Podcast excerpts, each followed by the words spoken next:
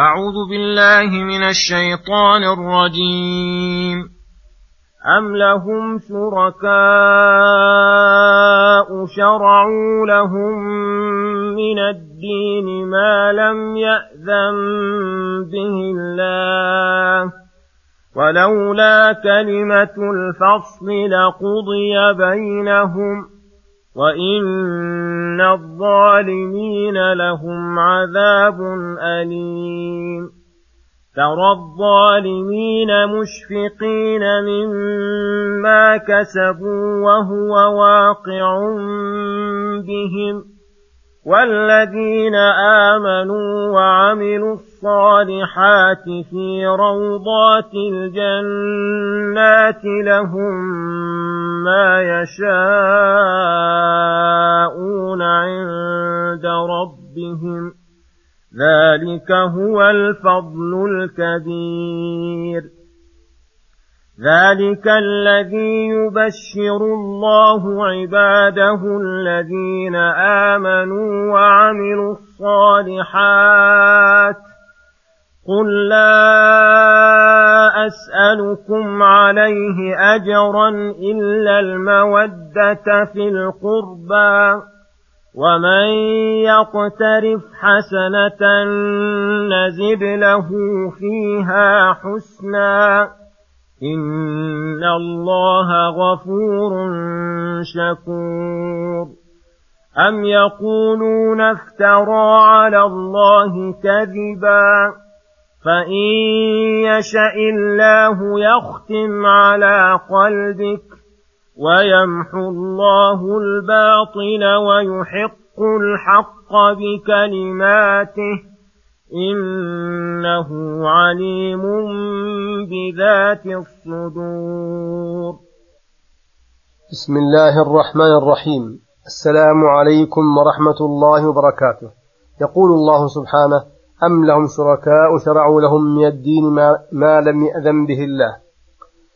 يخبر تعالى أن المشركين اتخذوا شركاء يوالونهم ويشركونهم وإياهم في الكفر وأعماله من شياطين الإنس الدعاة إلى الكفر. شرعوا لهم من الدين ما لم يأذن به الله من الشرك والبدع وتحريم ما أحل الله وتحليل ما حرم الله ونحو ذلك مما اقتضته أهواؤهم مع أن الدين لا يكون إلا ما شرعه الله تعالى ليدين به العباد ويتقربوا به إليه فالأصل الحجر على كل أحد أن يشرع شيئا ما جاء عن الله ولا عن رسوله فكيف بهؤلاء الفسقة المشركين هم وإياهم على الكفر. ولولا كلمة الفصل لقضي بينهم أي لولا الأجل المسمى الذي ضربه الله فاصلا بين الطوائف المختلفة أنه سيؤخرهم إليه لقضي بينهم في الوقت الحاضر بسعادة المحق وإهلاك المبطل لأن المقتضي للإهلاك موجود. ولكن أمامهم العذاب الأليم في الآخرة هؤلاء وكل ظالم. وفي ذلك اليوم ترى الظالمين أنفسهم بالكفر والمعاصي مشفقين أي خائفين وجلين. مما كسبوا أن يعاقبوا عليه. ولما كان الخائف قد يقع به ما أشفق منه وخافه.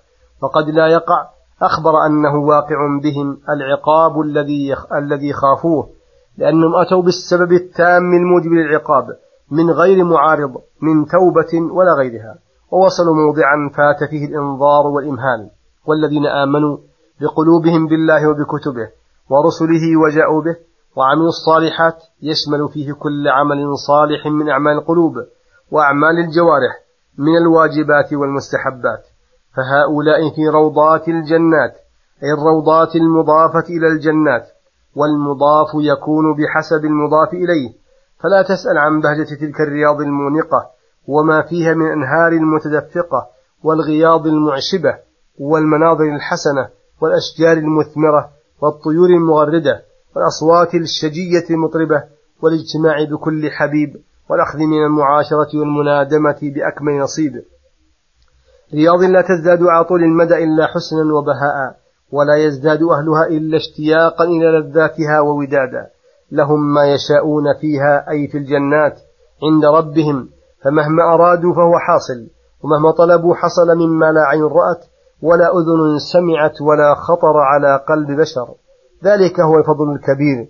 وهل فضل أكبر من الفوز برضا الله تعالى والتنعم بقربه في دار كرامته؟ ذلك الذي يبشر الله به عباده الذين آمنوا وعملوا الصالحات. أي هذه البشارة العظيمة التي هي أكبر البشائر على الإطلاق بشر بها الرحيم الرحمن على يد أفضل خلقه لأهل الإيمان والعمل الصالح. فهي أجل الغايات والوسيلة الموصلة إليها أفضل الوسائل. قل لا أسألكم عليه. أي على تبليغ إياكم هذا القرآن ودعوتكم إلى أحكامه أجرا. فلست أريد أخذ أموالكم ولا التولي عليكم والترأس ولا غير ذلك من الأغراض إلا المودة في القربى. يحتمل أن مراد لا أسألكم عليه أجرا واحدا هو لكم وعائد نفعه إليكم وهو أن تودوني وتحبوني في القرابة أي لأجل قرابة فيكون هذا على المودة الزائدة على مودة الإيمان. إن مودة الإيمان بالرسول. وتقديم محبته على جميع المحاب بعد محبة الله فرض على كل مسلم. وهؤلاء طلب منهم زيادة على ذلك أن يحبوه لأجل قرابة لأنه صلى الله عليه وسلم قد باشر بدعوته أقرب الناس إليه. حتى إنه قيل إنه ليس في بطون قريش أحد إلا ولرسول الله صلى الله عليه وسلم فيه قرابة. ويحتمل أن المراد إلا المودة إلا مودة الله تعالى. الصادقة وهي التي يصحبها التقرب إلى الله والتوسل بطاعته الدالة على صحتها وصدقها. ولهذا قال إلا المودة في القربى أي في التقرب إلى الله. وعلى كلا القولين فهذا استثناء دليل على أنه لا يسألكم عليه أجرا بالكلية إلا أن يكون شيئا يعود نفعه إليهم. فهذا ليس من أجر في شيء بل هو من الأجر منه لهم صلى الله عليه وسلم. كقوله تعالى وما نقموا منهم إلا أن يؤمنوا بالله العزيز الحميد وقولهم ما لفلان عندك ذنب إلا أنه محسن إليك.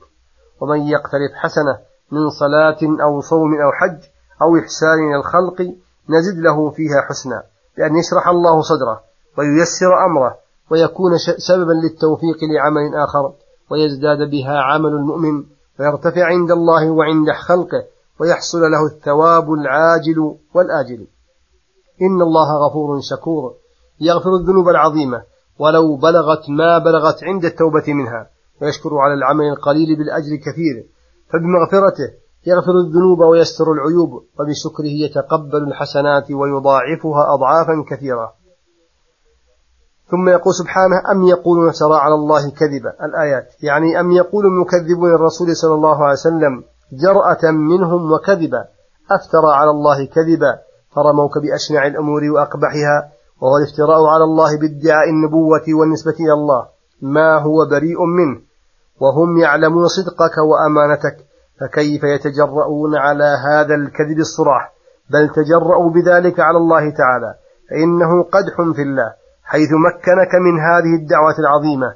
المتضمنة على موجب زعمهم أكبر الفساد في الأرض حيث مكنه الله من التصريح بالدعوة ثم بنسبتها إليه ثم يؤيده بالمعجزات الظاهرات والأدلة القاهرات والنصر المبين والاستيلاء على من خالفه وهو تعالى قادر على حسم هذه الدعوة من أصلها ومادتها وهو أن يختم على قلب الرسول صلى الله عليه وسلم ولا يدخل إليه خير. وإذا ختم على قلبه انحسم الأمر, الأمر كله وانقطع فهذا دليل قاطع على صحة ما جاء به الرسول وأقوى شهادة من الله له على ما قال ولا يوجد شهادة أعظم منها ولا أكبر. ولهذا من حكمته ورحمته وسنته الجارية أنه يمحو الباطل ويزيله وإن كان له صولة في بعض الأوقات فإن عاقبته للاضمحلال ويحق الحق بكلماته الكونية التي لا تبدل ولا تغير. ووعده الصادق وكلماته الدينية التي تحقق ما شرعه من الحق وتثبته في القلوب وتبصر أولي الألباب حتى إن من جملة إحقاقه تعالى الحق أن يقيض له الباطل ليقاومه فإذا قاومه صال عليه الحق ببراهينه وبيناته فظهر من نوره وهداه ما به يضمحل الباطل وينقمع ويتبين بطلانه لكل أحد ويظهر الحق كل الظهور لكل أحد. إنه عليم بذات الصدور أي بما فيها وما اتصفت به من خير وشر وما أكنته ولم تبده. وصلى الله وسلم على نبينا محمد وعلى آله وصحبه أجمعين. إلى الحلقة القادمة غدا إن شاء الله. السلام عليكم ورحمة الله وبركاته.